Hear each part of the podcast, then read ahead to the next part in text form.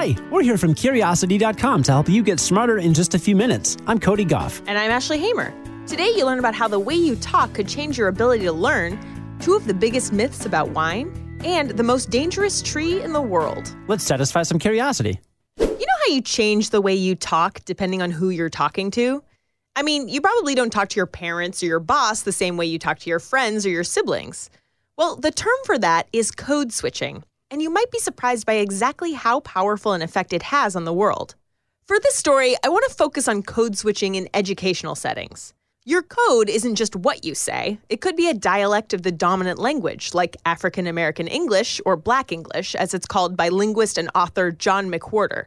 Because code switching is so important, some experts have suggested it's worthwhile to explore code switched classes, similar to ESL classes that cover both the material and the English words for the material.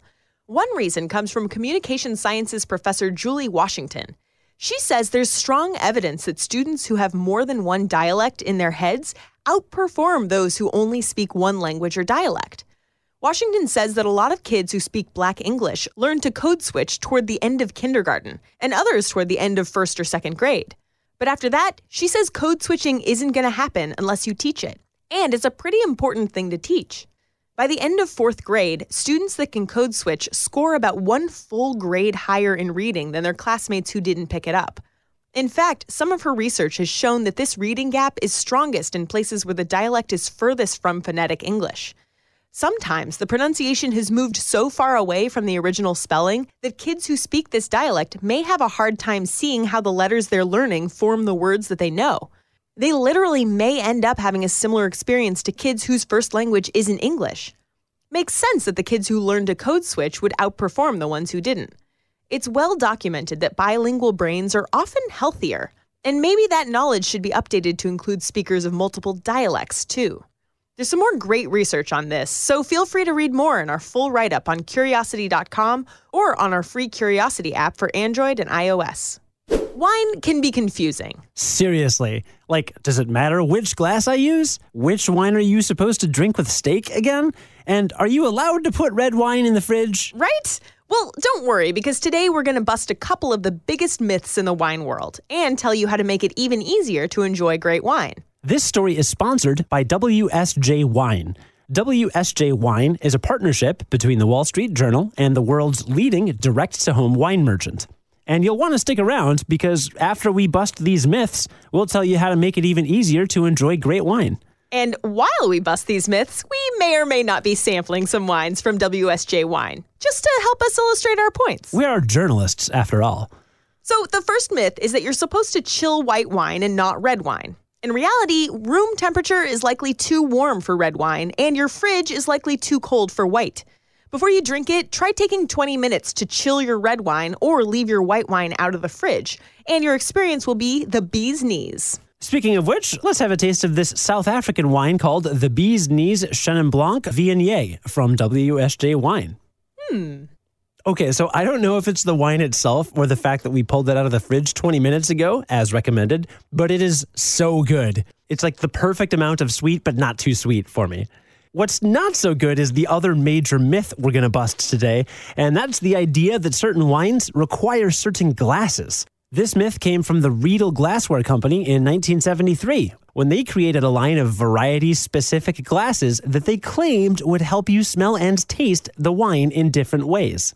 Scientists have looked into this, and most research says the effects on taste are minimal at best. So, the other wine we're trying in studio today is a Raymond Vineyards, the inaugural Cabernet Sauvignon from California. Oh, I love a good Cabernet.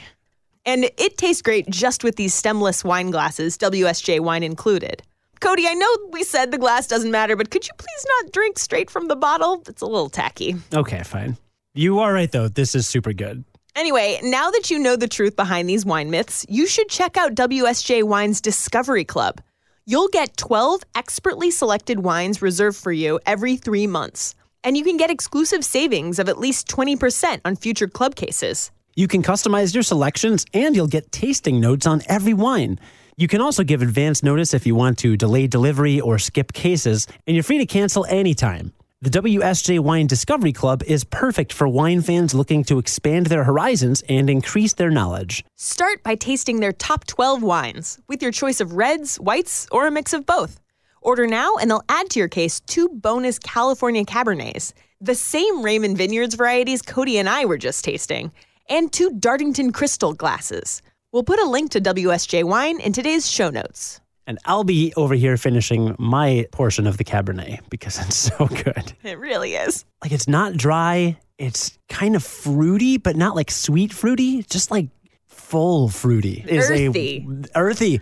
I'm not great at describing wines, but I am pretty good at drinking delicious wines. And yeah, this one's not going to last very long. Nope. We're going to have to fight over it. Wine is delicious.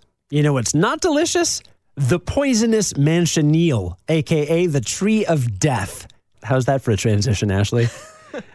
In fact, you do not want to eat, touch, or even inhale the air around this tree. It is the most dangerous tree in the world. So listen up before you plan your next trip to Central America, the Caribbean, northern parts of South America, or tropical regions of North America, including South Florida, because that's where this plant calls home. The tree is a beachy, tropical plant that pretty much looks like any other, save for its abundance of shiny green fruits. But the manchineel tree oozes a thick, milky sap that seeps out of everything the bark, the leaves, and the tempting little death apples that dangle off the branches. And that sap is made up of a slew of horrible toxins that will give you severe burn like blisters. The toxin in the sap that causes the most serious reactions is a poisonous organic compound called phorbol. And the stuff is water soluble, which causes problems when it rains. Find yourself hiding from a rainstorm underneath a manchineel, and the rain from the sky will wash the toxic, phorbol riddled sap down through the leaves onto your bare flesh, putting you in a world of pain. Same with eating the fruit, although ingesting the stuff comes with the side effect of possible death. Now, before you go campaigning for death to all manchineel trees, keep in mind they're not all bad. Consider cute patio chairs. Caribbean carpenters have used wood from these trees in furniture for centuries. The trees also play an important role in Central American ecosystems. The large, shrubby manchineel grows into dense, protective walls that prevent coastal erosion on the region's tropical beaches. Hey, if it's good for the beach, it's good with us. Just remember, for all its raw beauty, nature can be pretty scary too. Next time I'm on vacation and I'm looking for a treat, I'll skip the manchineel fruits and stick with wine, thanks. Read about today's stories and more on curiosity.com. Today's episode is brought to you in part by our patrons. Special thanks to Katrina Constantine, Bob Buckley, Dan Paterniti, Ben Yurick, Angie, and Emily for supporting our show.